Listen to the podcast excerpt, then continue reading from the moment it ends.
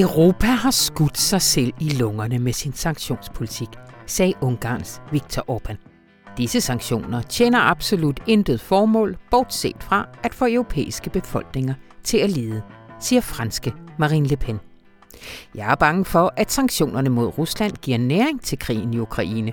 Vi bør spørge os selv, herunder EU, om de virker, siger Matteo Salvini, lederen af italienske liga. I takt med den høje inflation og de galopperende energipriser, så spiger et oprør mod sanktionspolitikken mod Rusland, som gradvist er blevet indført efter Putins blodige invasion af Ukraine for nøjagtigt seks måneder siden. Vores mand i Frankrig, Thor Keller, fortæller. Mit navn det er Anna von Sperling. Velkommen til Radioinformation. Hvor Rune Lykkeberg, han glad kom trallende ind i studiet med en optur til mig, og lidt guidet af mig, endte med at forlade studiet med spruttende nedtur over, at vi har en dansk regering, der ikke fatter, at den magt, de blev overdraget, nu er inddraget igen. Lyt med sidst i programmet. Men allerførst så skal vi tale om en af de ting, som regeringen mener kan ordnes her i 11. time efter 27.696 timer ved magten. Den er god nok. Jeg brugte en halv time om min søns regnemaskine. Rigtig hjertelig velkommen til.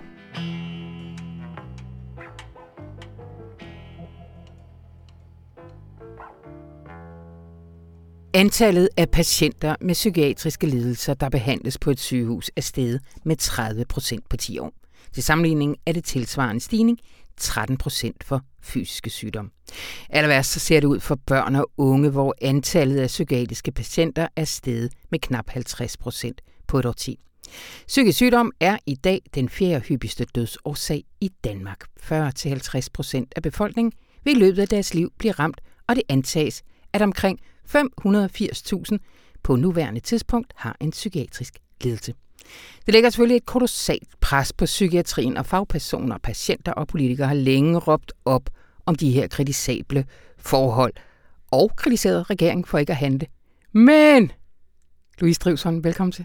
Mange tak.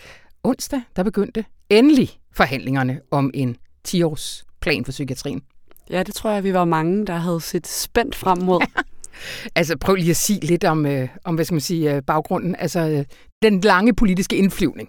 Ja, altså indflyvningen starter jo helt tilbage forud for øh, Mette Frederiksen og Companys regering, øh, fordi du skitserer selv nogle, tegner selv nogle ret vilde tal op. Psykiatrien har haft brug for politisk handling i mange år, øh, og skiftende regeringer har ikke fået prioriteret det her ordentligt. Og det vil Mette Frederiksen og øh, hendes støttepartier øh, lave om på, da, da hun fik øh, statsministermagten. Så øh, en 10-årsplan for psykiatrien blev en del af deres forståelsespapir, mm. som blev formuleret for godt og vel tre år siden efterhånden. Ambitionen var altså, at det skulle være slut med lappeløsninger og enkelte satspuljemidler osv. Nu skulle der laves en ordentligt finansieret, langvarig plan for psykiatrien, der skulle øh, løfte området op, ligesom vi har set det lykkedes med kraft for eksempel. Ja. Det er et eksempel, der ofte bliver brugt. Og så satte øh, sundhedsministeren for øh, et godt stykke tid siden efterhånden øh, Sundhedsstyrelsen og Socialstyrelsen til at lave et fagligt oplæg. Det var jo meget fornuftigt. Øh, I stedet for, at han ligesom at det skulle blive et spørgsmål kun om øh, politiske prioriteringer og enkeltsager, jamen så skulle styrelserne komme med noget gennemarbejdet, et gennemarbejdet fagligt bud på, hvordan får vi løftet psykiatrien over en årrække. Det landede øh, tilbage i januar, og der var vi flere, tror jeg, der regnede med, jamen så kan det kun være et spørgsmål om tid, før at de her politiske forhandlinger starter. Ja. Og der skulle vi så nå ind i slutningen af august, før det blev tilfældet. Og øh, forhandlingerne er til med blevet rykket frem. Magnus Heunicke havde tænkt sig først at starte op i begyndelsen af september, men så øh, i kølvandet på det frygtelige angreb i Fields, ja. som mange jo brugte som eksempel på, hvor galt det kan gå, når vi har en psykiatri, der ikke kan tage sig ordentligt af dem, der har brug for hjælp, øh, jamen så bliver forhandlingerne øh, altså rykket frem. Mm. Det er ikke sikkert, at det er den direkte årsag, men der skal komme i hvert fald et eller andet momentum ja. igen i kølvandet på angrebet i Fields. Og, øh, og så blev forhandlingerne rykket frem og begyndt så her onsdag i den her uge. Ja. Hvad, øh, du har talt med Magnus Heunicke. Hvad, hvad, hvad siger han til kritikken af, at, øh, at det er gået så uendeligt langsomt? Han anerkender ikke rigtig den del af kritikken. Han, okay. øh, som han siger, han, øh, han vi ønsker ikke at tegne et eller andet glansbillede op omkring, hvordan psykiatrien ser ud i dag. Det vil nok også være lidt et politisk selvmål, fordi der er nogle virkelig mange ting at komme efter i forhold til, hvad der ikke fungerer. Men han siger, at øh, jamen, man besluttede sig for, at man først ville lave en sundhedsreform, som jo også var et af regeringens store prestigeprojekter, og så skulle det være psykiatriens tur. Øh, det synes jeg, man kan undre sig en lille smule over, både fordi at sundhedsreformen er blevet kritiseret ret meget for at være en ret smal reform. Det, det vil sige, at der må være grænser for, hvor lang tid man har kunne bruge på ligesom at forberede den. Og nu er det også øh, over tre måneder siden, at, at, at den blev indgået. Ja. Øhm. Og så henviser han også til, at der blev sat penge af på finansloven til flere sengepladser, ikke? Jo, det er jo ikke, fordi øh, regeringen ingenting har gjort. Nej. Man øh, begyndte at, man satte 600 millioner af fra den første finanslov, man indgik sammen med støttepartierne. Øh, 600 millioner årligt øh, i fire år frem. Og så har man også gjort en meget populær forsøgsordning øh, med gratis psykologhjælp til 18-24-årige, der lider af angst eller depression, som frygteligt mange unge jo gør i dag. Så skal, de skal ikke betale længere for at gå til psykolog. Der er bare den udfordring med, øh, med begge initiativer, som jo er rigtig fine, at øh, ventelisterne til psykologhjælp lige nu er over et halvt år, fordi der simpelthen mangler psykologer, og behovet er så massivt. Okay. Og, øh, og altså selvom, altså privatpraktiserende? Ja, så hvis du øh, som ung udnytter den her mulighed, ja. man har fået politisk, for at få en henvisning til en psykolog, du ikke selv skal betale for, hvilket jo er et rigtig fint initiativ, så er den gennemsnitlige ventetid ifølge Dansk Psykologforening øh, over et halvt år. Ja. Øh, og når man ved, hvor vigtigt det er ja. med, med handling for folk, der har det svært, vi kender jo også alle sammen nogen, der har været i den situation, så ja. er det jo ret problematisk. Og, og det er rigtigt, der er kommet flere øh, sengepladser, men øh, antallet af genindlæggelser, altså folk, der ikke bliver udskrevet raske, øh, og derfor ja. hurtigt må ind og blive behandlet igen, er også stedet i den periode. Og Magnus Heunicke, da jeg spørger ham ind til det her, anerkender jo også, at det viser jo, at man kan ikke behandle psykiatri. Man kan ikke behandle enkelte problemer i psykiatrien isoleret længere, fordi der er så store rekrutteringsproblemer, og så ja. massivt et pres, og så stort et behov for behandling, at 600 millioner, selvom det er rigtig mange penge om året, så slår det jo som en dråbe i havet, og penge er jo ikke i sig selv nok, hvis der ikke er nogen øh, hvad hedder det, fagpersoner ja. til at løse de opgaver, der så bliver finansieret. Altså det, altså det det samlede billede bliver sådan virkelig en supertanker, der skal vendes på, øh, på, på, på meget lidt plads. Og, og der kommer man igen det der med, med kraftbehandling, for det lykkedes jo øh, for kraft. Det bliver i hvert fald altid henvist til som sådan en kæmpe dansk øh, succeshistorie. Øh, du beskriver også, du har talt med, med Psykiatrialliancen, som er sådan en sammenslutning af, af organisationer, der har at gøre med psykiatri. De peger også på en række områder, derunder afstigmatisering. Altså, øh, hvorfor, øh, hvorfor det? Ja, det er ret interessant. Både Psykiatrialliancen peger på afstigmatisering, og det er faktisk også noget af det, som det her øh, meget roste faglige oplæg fra Socialstyrelsen og Sundhedsstyrelsen mener, at det er et område, hvor man skal sætte ind på først. Og det er jo sådan lidt mere fluffy end at sige, at vi vil have flere sengepladser eller bedre normeringer. Ja. Men rationalet er ligesom, at øh, det kan godt, der, der, der er jo ved at ske et eller andet rigtig godt i forhold til, at man godt kan tale højt om, at man er blevet syg i sin psyke, i stedet for i sin krop. Øhm, men, men der skal generelt ske en eller anden, øh, opstå en eller anden øh, kollektiv offentlig forståelse for, at det her det er lige så alvorligt ja. og lige så behandlingskrævende. Og så skal, øh, skal den her afstigmatisering forhåbentlig også have den effekt, at det bliver lige så prestigefyldt arbejde i psykiatrien som sundhedsfaglig person, som har arbejdet med hjertesyge eller kraftsyge, eller fordi der har, der, der har psykiatrien også øh, lidt et efterslæb. Altså ja. det er, der er ikke lige så mange øh, sygeplejersker og unge læger, der søger over i psykiatrien, og der er også rigtig mange, der forlader psykiatrien. Øh, ikke mindst på grund af de, de hårde øh, arbejdsforhold. Og så en anden ting, der har også været prioriteret lavt i psykiatrien, som forhåbentlig også kan hjælpe til afstigmatisering, det er at investere lige så meget i forskning i det her område, som vi gør i fysiske sygdomme. Ja. Der er rigtig mange behandlingsmetoder, der har stået stille i psykiatrien i årtier. Så man har en masse medicin med helt vildt store bivirkninger. Ja. Men der er ikke lavet særlig meget forskning i, hvordan samspillet mellem øh, psykologsamtaler og medicin, eller øh, psykoterapi, eller alle de forskellige ja. redskaber, der faktisk er, hvordan det fungerer. Så der er ikke lige så tung evidens på området. Og, og hele det her med at få lov at arbejde evidensbaseret og kunne forske, er jo både en måde at vise, at vi tager det her område seriøst, en eller anden form for afstigmatisering, ja. og så kan det jo også rekruttere nogle dygtige fagpersoner, hvis man ved, man kan få lov at lave noget spændende forskning ved siden af sit arbejde, så kan man jo virkelig gøre en forskel. Ja. Det her med at tænke virkelig sådan helheds- og hele vejen 180 øh, grader, eller hvad, hvad det hedder på moderne, rundt om den her problematik, det frygter blandt andet Psykiatrialliancen, at timingen her kommer til at, øh, at forhindre, fordi der går valgkamp i den. Hvad er, ja. det, hvad er det, de, hvad de siger? Ja, altså vi ved jo alle sammen, at vi skal til, til valg lige om lidt. Hvornår det bliver, det, øh, der var jeg nok mange millionær, hvis jeg kunne forudse det. Ja. Eller et eller andet i hvert fald. øhm, øh, men der er ikke så længe til, og nu er først nu er psykiatriforhandlingerne gået i gang. De skal først mødes igen 6. september næste gang. Ja. Og det er jo ikke utænkeligt, hvis valget bliver underskrevet, mens de sidder og forhandler, at de enkelte partier pludselig får behov for at positionere sig på ja. særhensyn, eller at oppositionen får behov for at give Mette Frederiksen lidt mere, eller Magnus Heuning er det jo i det her tilfælde, lidt mere modstand, end de ellers ville have gjort i kampen om vælgerne. Ja. Øhm, og som øh, blandt andet Psykiatrialliancen siger, men som nogle af psykiatriordførende faktisk også selv siger, så er det, at det psykiatrien bare har brug for, at det er politisk konsensus, ja. det er en langstrakt plan, og det er helhedstænkning, som du siger. Fordi det, der har været udfordringen for psykiatrien i rigtig mange år, er, at jamen, så er det gået op for en, at det går lidt dårligt for de børn og unge. Så finder vi lige nogle midler her, eller mm. hov, der er nogle øh, retspsykiatriske patienter på nogle bosteder, der ikke får nok hjælp. De kan søge en satspulje. Men ja. det er midler, der udløber, og det er midler, der ikke løfter i flok.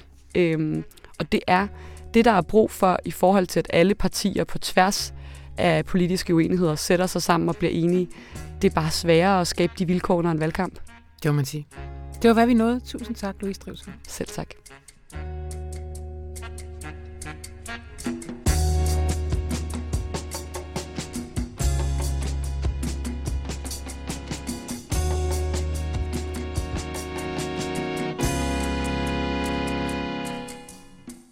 EU har gennemført seks sanktionspakker mod Rusland i krigens første halve år. De er rettet mod 108 organisationer og virksomheder, 1.214 enkeltpersoner herunder Putin selv, og hertil kommer sanktioner mod russisk olie, kul, havne, luftfart, finansielle sanktioner og teknologi. Europa kan nærmest ikke kravle højere op på stigen i forhold til sanktionerne mod Rusland, og kritikken vokser i mange europæiske lande i takt med den høje inflation og de rekordhøje energipriser. Velkommen til dig, Thor Keller. Tak skal du have. Igennem fra Paris. Det her, Tor, det er et af de mest omfattende sanktionsregimer, der nogensinde er blevet besluttet. Men jeg tror ikke, jeg mutter sådan en, når jeg siger, at jeg til tider kan blive en lille smule tvivl om, hvad der helt konkret er, som vi ønsker at få ud af dem. Altså, hvad, hvad, hvad er formålet? Altså, måske de første sådan par uger af krigen tænkte man, det kunne måske øh, på en eller anden måde få ham til at tænke to gange derovre i Kreml, men det er der vel ikke nogen, der tror mere. Altså, hvad, hvad, hvad er formålet med dem, som, som, som det er nu her, et halvt år efter krigens begyndelse? Ja, altså de sanktionsforskere, jeg har talt med den her uge, de siger, at øh, ja, det er rigtigt, de to første uger af krigen, der troede man måske, at man kunne stoppe kampvognenes øh, frembrusen over over det ukrainske territorium, men, men den øh, tankegang har man forladt for længe mm. siden. Så nu er målet at svække Rusland og afkoble Europa og Vesten fra Rusland øh, og svække landets økonomi, sådan så man på sigt øh, svækker landets mulighed for at lave øh, yderligere krigsmateriel øh, og øh, grundlæggende svækker landets sådan, teknologiske niveau. Altså at de ikke længere har mulighed for at få de øh, teknologiske bidder og dem så og maskiner og så videre fra Vesten, som, som de hidtil har været fuldstændig afhængige af. Mm-hmm.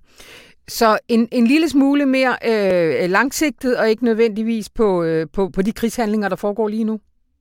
Ja, det er jo svært, fordi at øh, vi har jo den her idé om, at sanktioner er noget, der skal få nogen til at ændre opførsel, ja. altså ændre, hvordan, hvordan de, de opfører sig, hvordan, øh, hvordan Putin og så videre tænker om øh, win-lose i, i sådan en situation her. Og det øh, var noget, som vi, vi talte meget om i, i starten af krigen, at det var det, der var formålet. Øhm, det har man talt lidt mindre om siden, altså hvad, hvad formålet egentlig er med, med de her sanktioner. Øh, og nu har vi jo som sagt rullet seks sanktionspakker ud, og ifølge øh, en rapport fra Yale Universitetet i USA, jamen, så har de faktisk en ret kraftig effekt på den russiske økonomi, særligt det, der handler om, om teknologi osv.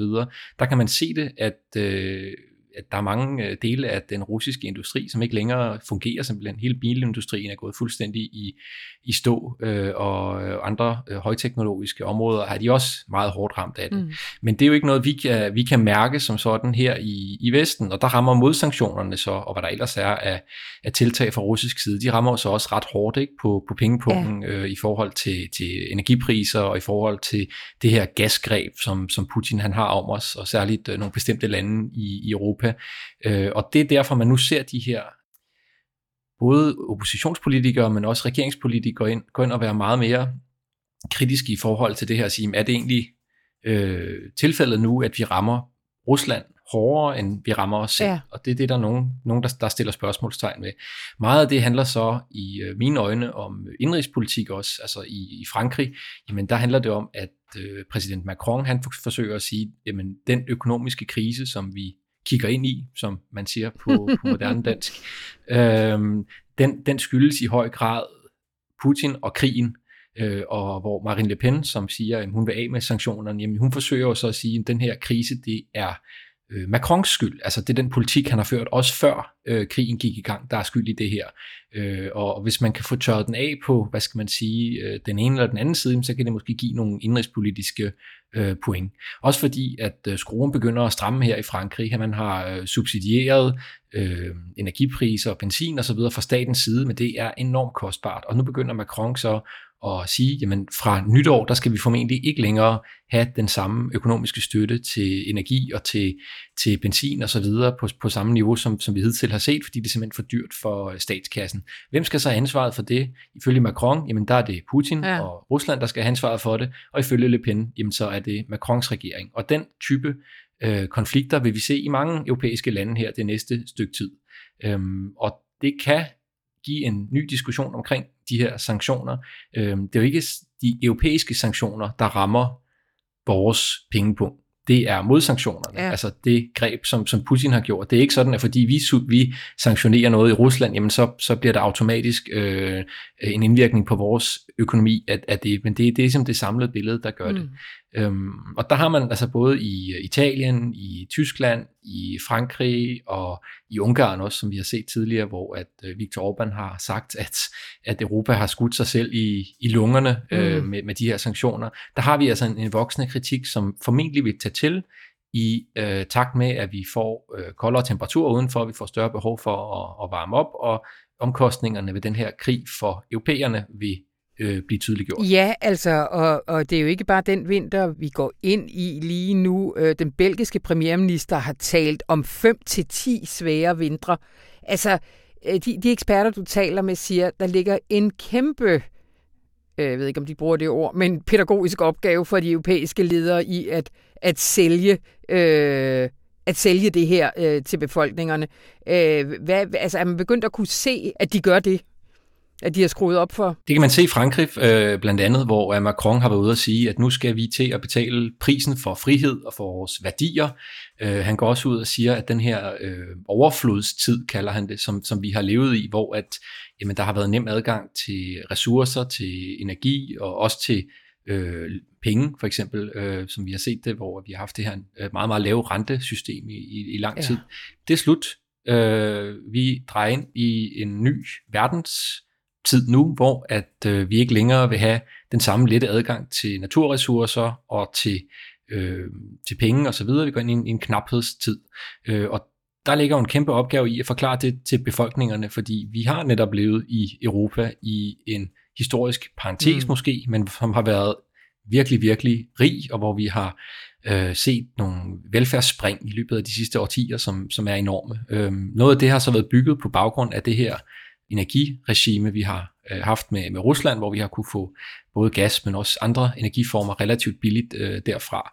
Øh, og hvis vi så nu vil til at stå fast på vores værdier og stå fast i vores støtte til Ukraine, jamen så kan det ikke længere lade sig gøre, siger præsidenten. Mm. Det var en ret, ret vild tale. Altså, hvordan, hvordan blev den, den modtaget i Frankrig? Jamen, den er jo så blevet modtaget kritisk både af venstrefløjen og højrefløjen. Ja. Øh, venstrefløjen siger, jamen den her overflod, du taler om, den er der så mange, der slet ikke har oplevet øh, gennem den tid, vi taler om nu. Der er mange fattige, som, som ikke har en fornemmelse af at have levet i et overflodssamfund, så øh, du sover mange, her præsident, har, har Mélenchon sagt. Mm-hmm. Øh, omvendt så har højrefløjen sagt, jamen det er slet ikke nødvendigt det her, det er noget, som skyldes øh, dine beslutninger, her præsident. Øh, også den mere sådan lidt mere moderate højrefløj, der har, der har de også været at sige, at det her er altså ikke vores krig, og vi skal ikke drages for langt ind i den. Øhm, så der har været en kritik af præsidentens øh, måde at tale på det her, om, om det her emne på. Mm. Altså, du taler med, med et par eksperter, der siger, at selvom der kommer til at være et folkeligt pres, så vurderer det ikke, at vi umiddelbart kommer til at trække de her sanktioner mod Rusland tilbage. Øh, hvorfor egentlig ikke? Det har vi også set øh, allerede dengang, man indførte øh, sanktioner mod Rusland på grund af landets øh, ulovlige annektering af Krimhaløen øh, i 2014. Der blev også gennemført sanktioner, godt nok mindre om, omfattende end dem, vi ser nu. Øhm, men der kunne man sige, der kunne det jo have nemmere at, at, at trække lidt i dem og sige, øh, jamen, øh, det var ikke en full-blown krig mm. øh, på samme måde. Det kan man selvfølgelig diskutere, øh, men, men der er i hvert fald ikke de her sådan daglige krigshandlinger og bombardementer af civile, som vi, vi ser nu. Øh, og der er i hvert fald otte lande i løbet af den tid, som har været meget kritisk indstillet over for de her sanktioner, men som så hver gang der er gået et halvt år, hvor man skulle videreføre sanktionerne, har stemt for. Øh, og det er fordi, at øh, man vil ikke udstilles som den, der skaber uenighed i øh, unionen. Øh, det kan have en meget høj pris. Der er også nogle andre dele af europæisk økonomi, man, man så kan blive ramt på, mm. øh, hvis, man, hvis man ikke går med på linjen. Øh, der er øh, masser af EU-midler, som skal fordeles den ene eller den anden vej, og, øh, og det er der så mange af de her lande, der er øh, afhængige af. Så derfor så øh, vil det gøre meget, meget ondt på dem øh, i en europæisk sammenhæng. Og samtidig, hvis du ser et land, der går ind i Europa og siger, at vi vil ikke stemme for de her sanktioner, som er organiseret i meget, meget tæt samarbejde med amerikanerne, ja. øh, så kan det jo også skabe problemer øh, i forhold, forhold til det. Ikke? Hvis amerikanerne begynder at se en som en, en, en spilfordærper i, i det spil der, hvor de har sat meget ind på nogle stærke øh, sanktioner. Så øh, det, som forskerne og eksperterne siger ud fra den hidtidige lærdom omkring det her, det er, at de fleste lande vil formentlig makke ret og stemme for. Øh, også øh, de lande, som har udtrykt sig ret kritisk over for sanktionerne. Mm. Og så her til allersidst, tror jeg, jeg ved godt, det er et stort spørgsmål, men altså, ville man overhovedet, hvis øh, man havde den politiske frækhed, eller hvis truslen fra gule veste i alle mulige farver bliver for stor, altså ville man overhovedet kunne skrue tiden tilbage i forhold til Rusland? Altså ville vi kunne ophæve de øh, sanktioner, og så vil Rusland sige, fint, øh, let's go back? Russerne vil måske til en vis grad være frisk på det, men, men øhm, altså, fordi de har jo stadigvæk et behov for at sælge de her varer, og det rammer deres økonomi rigtig, rigtig hårdt, at vi har de her sanktioner. De har ikke kunnet sælge deres naturressourcer til de samme priser til alternative øh, købere. Så på sigt, øh, både nu, men også, også på sigt næste år, vil det virkelig ramme dem hårdt. Også når de her øh, gassanktioner og oliesanktioner, vi har lavet i Europa og USA, træder fuldstændig i, i kraft. Ja. Øhm, men det, som øh, forskerne siger, er også, at man kan ikke styre de her sanktioner, øh, hvordan de vil ramme, men man kan heller ikke styre, hvad der vil ske, hvis man fjerner dem.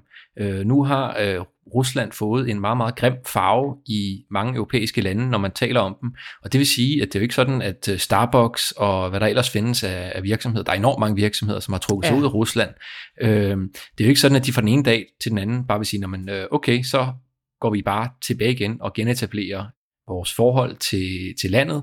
Øh, mm fra den ene dag til den anden. Øhm, også fordi, at Rusland har overtaget mange af de her virksomheder. Yeah. Altså Starbucks, så jeg forleden for eksempel, er blevet til bare Star Coffee. Yeah. Øh, i, i, øh, det er jo en kortere udgave, kan man sige. Yeah. Ikke? øhm, så det er ikke sådan, at man fra den ene dag til den anden vil kunne gå tilbage til det. Og i mange europæiske lande vil modstanden mod at fjerne de her sanktioner jo også være enormt stor. Altså hvis man hører retorikken i, øh, i Polen og i de baltiske lande og Østeuropa, øh, også i, i Nordeuropa for den sags skyld, jamen så er der jo ikke nogen vej tilbage øh, i forhold til det her. Spørgsmålet er så, vil man skrue mere på dem? Altså er der flere sanktioner i øh, værktøjskassen? Øh, og der siger de eksperter, jeg har talt med, der er man altså ved at have nået det, som kan have sådan en reel effekt. Nu er vi over i noget, der mere har symbolske ja. effekter, øh, måske psykologiske effekter i forhold til sådan noget med visa og, og, og den slags. Øhm, men, men de store greb, de store, øh, det store sådan drev mod at ramme russisk økonomi, det har man taget. Og man har endda smurt den godt ud, ikke? Altså, du har sådan en ekspert, der siger, at man kunstigt har klippet den op for hele tiden at kunne vise, at man gjorde noget, ikke? Jo, det er jo også en, en del af det her. Det er jo også politik, og man skal ja. vise sine befolkninger, at man, man har en udvikling, og man er klar til at skrue yderligere op. Og hvis man havde gjort det hele, altså alle seks pakker i, i første omgang, så havde man ikke haft noget skyts tilbage øh, at skyde med, og det kunne både være svært i forhold til den offentlige opinion i Europa, øhm, men også i forhold til det, vi talte om tidligere med, men skal de have en effekt, så skal man jo have noget at tro med, Mm, også mm. noget yderligere at tro med. Mm. Øhm, spørgsmålet er, om man har det nu. Det er det. Øh, Tore, det var, hvad vi nåede. Tusind tak skal du have. Selv tak.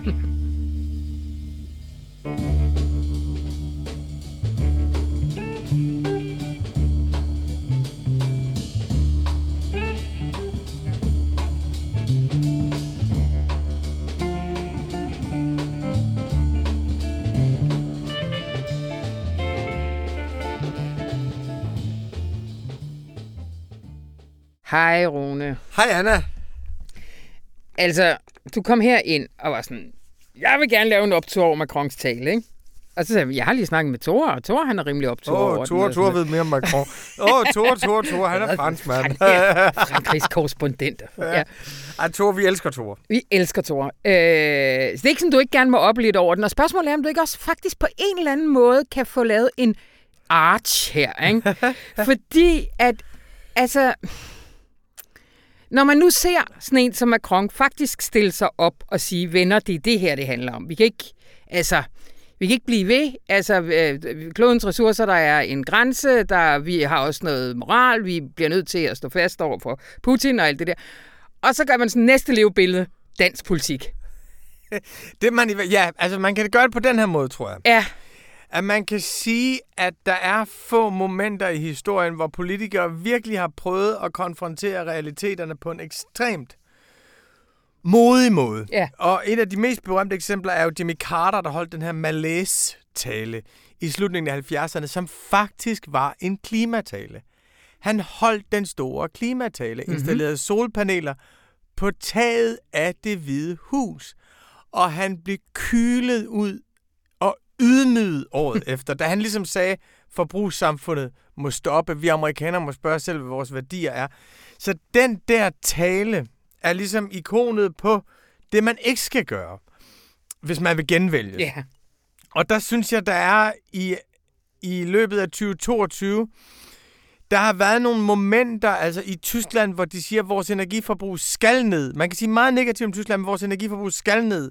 I Spanien, hvor de siger, jamen vores energi er begrænset. Og så i Frankrig, hvor du har Macron, der kommer ud og siger, overflodens tid er forbi. Ja. Den tid, hvor vi troede, at vi havde umiddelbar adgang til alt, hvad vi gerne ville købe os til. Den tid er forbi, og det er jo ligesom big moment at Ja. konfrontere realiteterne, og på en eller anden måde være i den samme virkelighed, hvor den store flod, Yangtze-floden i Kina, er ved at tørre ud, hvor Rhinen er nærmest væk, og hvor der er tusinder, der dør af hed. Altså, det, det er realiteterne. Så går vi over til Danmark, og der er vi i øjeblikket vidne til det mest ufattelige teater. Altså, at vores regering kommer hjem fra sommerferie og lader som om, at magten ikke er forsvundet under fødderne på dem, og lader som om, at nu går vi ind i en meget stor reformsæson. Ja. Alle ved godt, at deres støtteparti har trukket tæppet væk under dem, og de skal udskrive valg lige om lidt. Men de lader som om, at når vi har senest inden for et valg, skal der være Senest inden for et år skal der være valg, og nu kommer vi med en stor psykiatrireform. Mm. Det gjorde den her uge. Der var ikke en skid i den. De kommer med en, og nu kommer vi med et stort straffeudspil. Der var ikke en skid i det. De kommer efter deres sommergruppemøder og siger, nu skal vi se på økonomien og inflationen og store reformer, og Danmark kan mere. Og det er jo fuldstændigt ude af virkelighedens verden. Mm. Vi står ikke over for en reformsæson. Det er ikke sådan, at den her regering har et år mere, Nej. hvor den kan udrette store ting. Og det er ligesom en fornægtelse af den realitet, at al magt er delegeret. Det vil sige, at du har magten fra nogen. Mm. Og dem, der har givet magten til Mette Frederiksen, har faktisk trukket den væk fra hende igen. Og der bliver vi ligesom... Jeg synes faktisk ikke, vi andre bliver holdt for nar, for vi kan jo alle sammen gennemskue det. Ja. Nu, nej, nu her, så kommer der så et forslag om, at nu skal vi altså virkelig få gjort op med tørklæderne. altså, pigebørnenes tørklæder i folkeskolen. Der var godt nok nedsat en kommission, der først skulle komme næste år, men nu er det blevet 2022. Og det er så det. Så det er så agtigt. Mm. Den forestilling om, at de stadigvæk har magten, de stadigvæk bestemmer, hvornår der skal udskrives valg, og vi står over for en stor reformsæson. Jamen, det er ikke Ja, engang, det- altså, nej, det er ikke det- engang kejserens nye klæder, Nej, fordi nej. i kejserens nye klæder, der, der tror befolkningen jo på, at kejseren har flot tøj på. Mm, mm. Ikke? Det her, der er det kejseren, der tror på, at befolkningen tror på, at kejseren har enormt flot tøj på. Det er så nøjagtigt. Ja. Men ved du hvad, jeg tager ikke en øh, nedtur for dig, for det er det ikke værd. Du må Nej. gemme din nedtur. Ja. Øh, vi har en optur over, at der faktisk findes de store øjeblikke, og sådan et øh, havde Macron. Og så har vi en optur over, at lige om lidt, så er du tilbage igen med øh, langsomme samtaler. Ikke sandt? Næste uge? Det er jeg, og jeg har talt med øh, den første langsomme samtale den her sæson. Det er en, vi har glædet os meget til at tale med, det er Elizabeth Colbert. Hende, der har skrevet den 6. masseuddøen, mm-hmm. som den kommer til at hedde på dansk, som lige er, er udkommet, som er den store fortælling om biodiversitetskrisen. Hun er en fantastisk journalist for New York og har dækket klima i 20 år. Og har en helt anden måde at dække klima på, end vi gør faktisk. Ja. Ja. Hun tager ud, altså hun er journalist, møder verden med et spørgsmålstegn, rejser ud de steder, hvor det sker, og interviewer dem, som det sker for. Mm-hmm. Så hun har ligesom en anden afdækning af klima med et ekstremt stort flyregnskab, må jeg sige. og hun fortæller ligesom om, hvordan man skal dække klima, og hvordan man skal forstå klima. Og så fortæller hun om noget, som hun kalder for The Additional Three Pages. Mm. Den lykkelige afslutning. Men det vil jeg ikke afsløre her, hvad det er, for hvis man vil høre, hvad den lykkelige afslutning er, så skal man downloade langsomme samtaler i sin podcast-app. Det skal man nemlig. Øh, og er det onsdag, den kommer? Det er onsdag, ja. Ja. Godt. Tusind tak, Rune Løkberg. Tak, Anna.